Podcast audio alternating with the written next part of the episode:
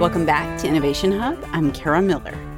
We live at a moment when scientists are working, struggling, arguing every day over the nature of the pandemic around us. How many asymptomatic cases of COVID 19 are there? How dangerous or safe are various settings? Data is corralled, evidence is amassed, dueling views are litigated in scientific journals. But that's the world as we know it now, not the way things always were. You know, people got burned for saying that the Earth moved around the sun. People died. So by contradicting the authorities, you were putting yourself on the line sometimes. It was a, a dangerous thing to do. Adrian Tinniswood is a senior research fellow in history at the University of Buckingham in the UK, and he says that in the 1600s, an epic change started to occur in science. Of course, people like Galileo had put forward that heretical idea that the Earth went around the sun, a view, by the way, that he had to recant before he got the kind of lenient punishment of house arrest. And in the decades after Galileo's punishment, a group of men in England decided things just had to change. We had to become an evidence based society you could get kicked out of university. You could, you know, you could lose your job. You could be ridiculed. It was, it wasn't easy for these men to to sit back and say, "Let's look for ourselves. Let's just check it out ourselves." Tinniswood is the author of the book The Royal Society and the Invention of Modern Science, and he notes that this challenge to authority often was met with ridicule and shunning. The king made fun of the society, and regular folks did too. And that kind of culminated in, in 1676 in Thomas Shadwell's play The Virtuoso, in which the leading character, Sir Nicholas Gimcrack, performs all sorts of absurd. I mean, this, he gives his name to the word Gimcrack. This is where it comes from, and he he is um, engaged in all kinds of weird experiments. He, for example, he famously he reads his Bible by the light of a of a luminescent lump of meat the awkward thing was that all the really weird experiments in the play came from actual experiments done by members of the Royal Society, experiments discussed in their scientific journal, which Tinniswood says was the first scientific journal in history. Robert Hooke, an important member of the society, unfortunately went to see the play. And he wrote in his diary afterwards, they looked at me, they looked at, they almost pointed, damn the dogs. But the society, ridiculed though it may have been, was about to revolutionize science. One of the things that the Royal Society was set out to do was to accumulate a record of knowledge, of all our knowledge and bring it together and take a look at it and see how it interrelated and see if it was all true. You know, we, we called it knowledge, but some of it was just sort of was plain wrong, you know, theorizing. Fortunately, some astonishingly brilliant men converged in London in 1660, determined to change things. And they were all men. It would be hundreds of years before women were allowed to join the society. Tinniswood says some of these folks could honestly be said to know everything there was to know about a subject at that moment, or in some cases, a few subjects. The classic example of that is Christopher Wren, who, you know, we know as the architect of St Paul's Cathedral in London, you know, as, as one of, as probably one of Britain's greatest architects. But Christopher Wren was a professor of astronomy. That's what he did as his day job. He was an Oxford professor of astronomy. He was a mathematical scientist. As a young man, he was um, a medic. He's probably the first man, if you've ever had a, an IV injection, mm-hmm. he's the first man to introduce intravenous injections. He, he wow. injected opium into the lateral saphenous vein of a, of a dog, the back leg of a dog, basically to see if that opium moved around to its head and the dog got stoned, and the dog did. So, mm. I mean, he, he uh, this is a guy who can just move from from medicine to astronomy to mathematics to architecture and back again because mm. you could then. I mean, you imagine that happening now. You know, you, you imagine a doctor who who's a who's an astronomer. Well, I mean, world leading doctor who's a world right. you know leader in astronomy, who's a world leader in architecture. Just moving between the, the, those disciplines, it's, it's unthinkable now. Unthinkable. Right. So so we touched on the fact that people were very resistant to this idea that the Earth moved around the sun. Um, what were some of the other beliefs that people had before the Royal Society really got going? Ideas that they were sure were right, but in fact, they were not right. I mean, the, the one I mentioned, the idea of the Earth revolving around the sun, is when you think about it, you know, it's not common sense for the Earth to revolve around the sun. If the Earth was whizzing round through space, why don't we get blown off it? You yeah, know, if it's spinning round on its axis, why aren't we flung into space? You can see the sun revolves around the Earth. You can see it rises in the morning, it sets in the evening, it tracks across the sky. Of course, the sun moves round the Earth, doesn't it? And it would be crazy to say anything different. Mm-hmm. You know, as far as actually experience goes, everybody could see that. So when somebody comes along and says, "Hey, you know, this is all wrong. Your universe is wrong. What you see right. is wrong," Of course, people are going to say no. I mean, but yes, you're right. I mean, they also they believed in unicorns, they believed in centaurs, magic, and science in the popular imagination in the 17th century were mixed up. There wasn't a division between them, I hmm. don't think. It's one thing the Royal Society did was to try and carve a, di- a division, but people believed stuff. it was that vague. You know, that sounds vague, and it was. people believe stuff. Well, sure. Um, that yes, that, that, should be our motto. I think people believe right. stuff. um, so, so what was so revolutionary about the founding of this, you know, relatively small society? Yeah, very small. I mean, you're looking at twelve people, twelve founders. They all got together one afternoon after um, Christopher Wren was a lecturer at a college in, in London, Gresham College, and he'd just given his, his astronomy lecture and 11 of his mates were there. They were all interested in, in the new science, in the experimental philosophy. And they got together in the rooms of a colleague and they said, you know, let's have a club, let's have a gang. Um, you've got this coming together of some astonishingly bright men. I mean, really, really, really bright men. But it's not just their intelligence, it's the coming together, I think. This was mm. the first scientific institution in the world. Um, somebody's going to ring you up and contradict me on that, but I'm telling you, it was it was the first scientific. okay, it was the first scientific, and the idea of it being an institution, the idea of it having continuity. You know, it mm. had a royal charter, which which put put it on the same kind of footing as today as a as a trust or a foundation. You know, so it's separate from its individuals. They could all die, and there would still be a royal society there. And that's the big thing, I think. It gave it independence. But I can't, I can't downplay too much the fact that the, the members were just astonishing. You know, they, they, were, they were men who, gosh, I mean, they, they were just so brilliant so brilliant. And it's this magical coming together, magical, miraculous coming together of these minds. These people who all said, take no one's word for it have a look for yourself, hmm. find out, experiment, hypothesize, and then prove it. Can you give me, uh, you know, one of the big things they did were these experiments, sometimes a little hairy and bloody kinds of things, but can you give me a sense of some of the experiments that were done early on that like different folks at the Royal Society were doing, often uh, for each other?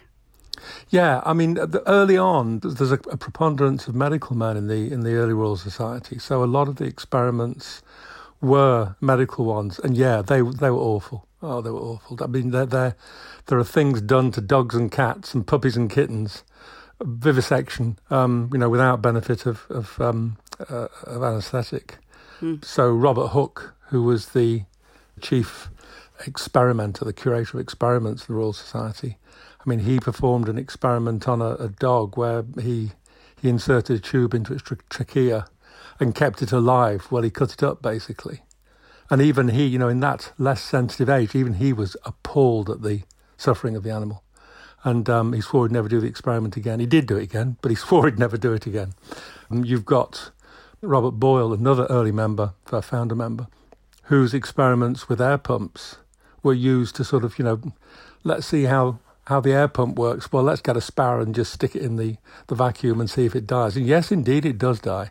Let's experiment with poisons and puppies. Let's see what happens. Well, you know, th- th- these are very public things going on, but you're talking about an age when, for example, when dissections were public events. Hangings, right? Um, yeah, hang criminals were just given over to doctors for dissection, and people kind of came in to watch. You, you wouldn't catch mm. me watching. Good lord! Oh, but um, sensibilities were different.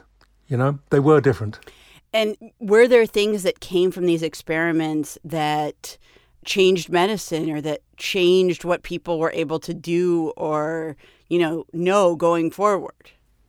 Oh, absolutely. I mean, uh, I suppose the most famous is the early experiments with blood transfusions, building on Wren's early work with, you know, with intravenous injection some of the early experiments in the 1660s with the Royal Society involved transfusing a sheep's blood into a human being. And wow. I mean, remarkably, the, the, human being survived. I suspect it was because the, the process was so inefficient that he probably just got a teaspoonful of blood rather than a pint. But those kind of experiments, you know, they pioneered the way for blood transfusion. Hmm. You're listening to Innovation Hub. I'm Kara Miller. I'm talking to Adrian Tinniswood. He's the author of The Royal Society and the Invention of Modern Science. Um, okay, so probably the most famous president, I'm guessing, of the Royal Society was Isaac Newton. Um, can you just give me a sense of how Newton's life intersected with the society and these and these kind of amazing contributions that he made to math and to physics? Yeah, I mean, he had a he had a rocky start actually. As a as, a, as quite a young man, he presented papers to the Royal Society, and Robert Hooke, who was a very difficult man, Robert Hooke dismissed uh, Newton's contributions on the, the, reflecting telescope. Indeed, when Newton presented his theories uh, theories of light, Hooke just said, "Well, I thought of that." Um, Who hasn't really? I know.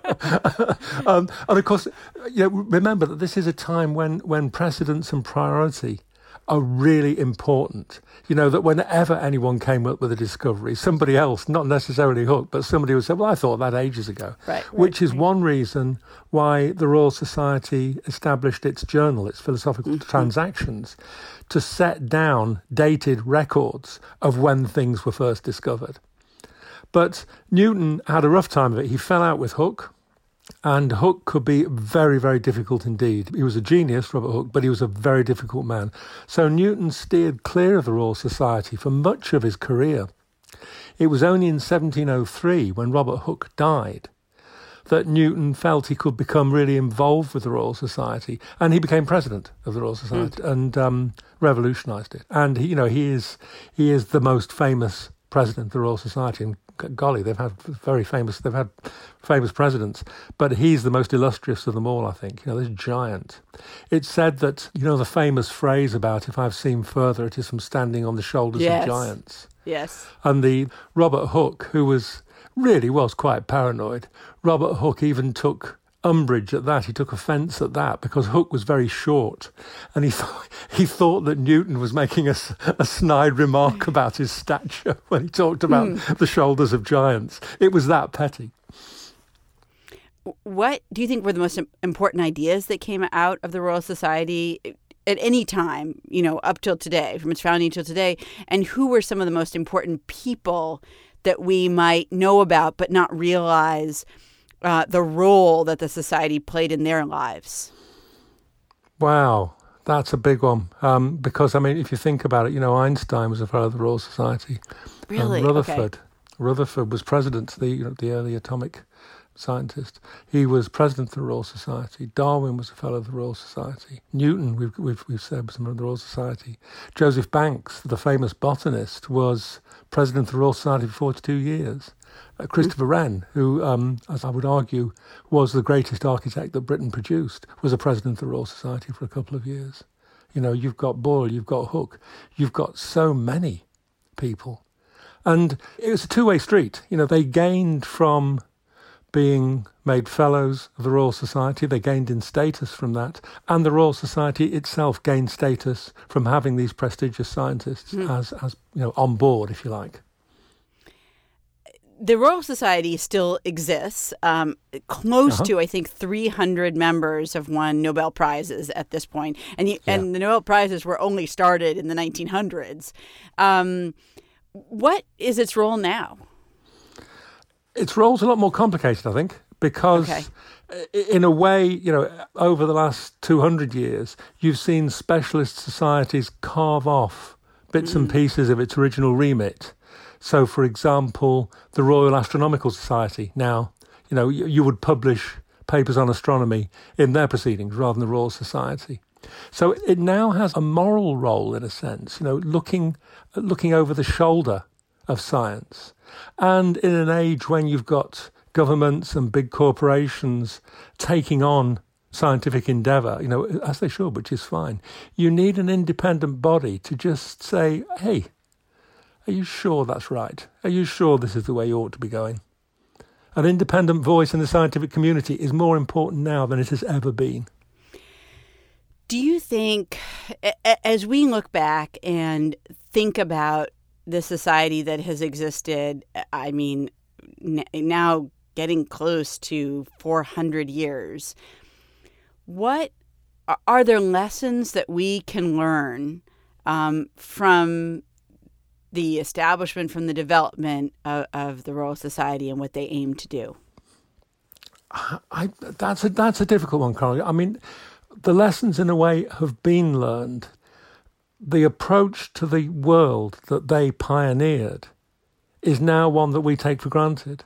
You know, and that's that's a mark of success if ever there was one. You mm-hmm. know, it's now part of our worldview. That idea of ocular inspection, that idea of taking nobody's word for it, of looking for yourself, of experiment to prove or disprove hypothesis, the experimental method.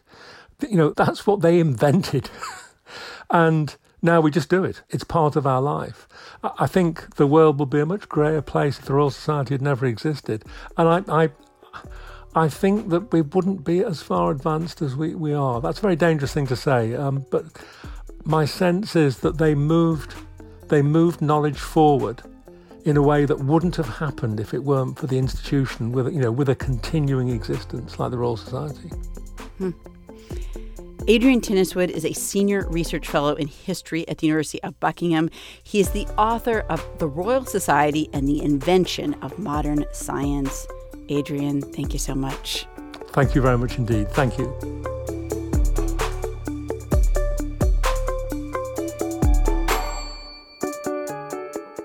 As you heard, the Royal Society did a lot to advance medicine, but healthcare was still pretty crude up until fairly recently.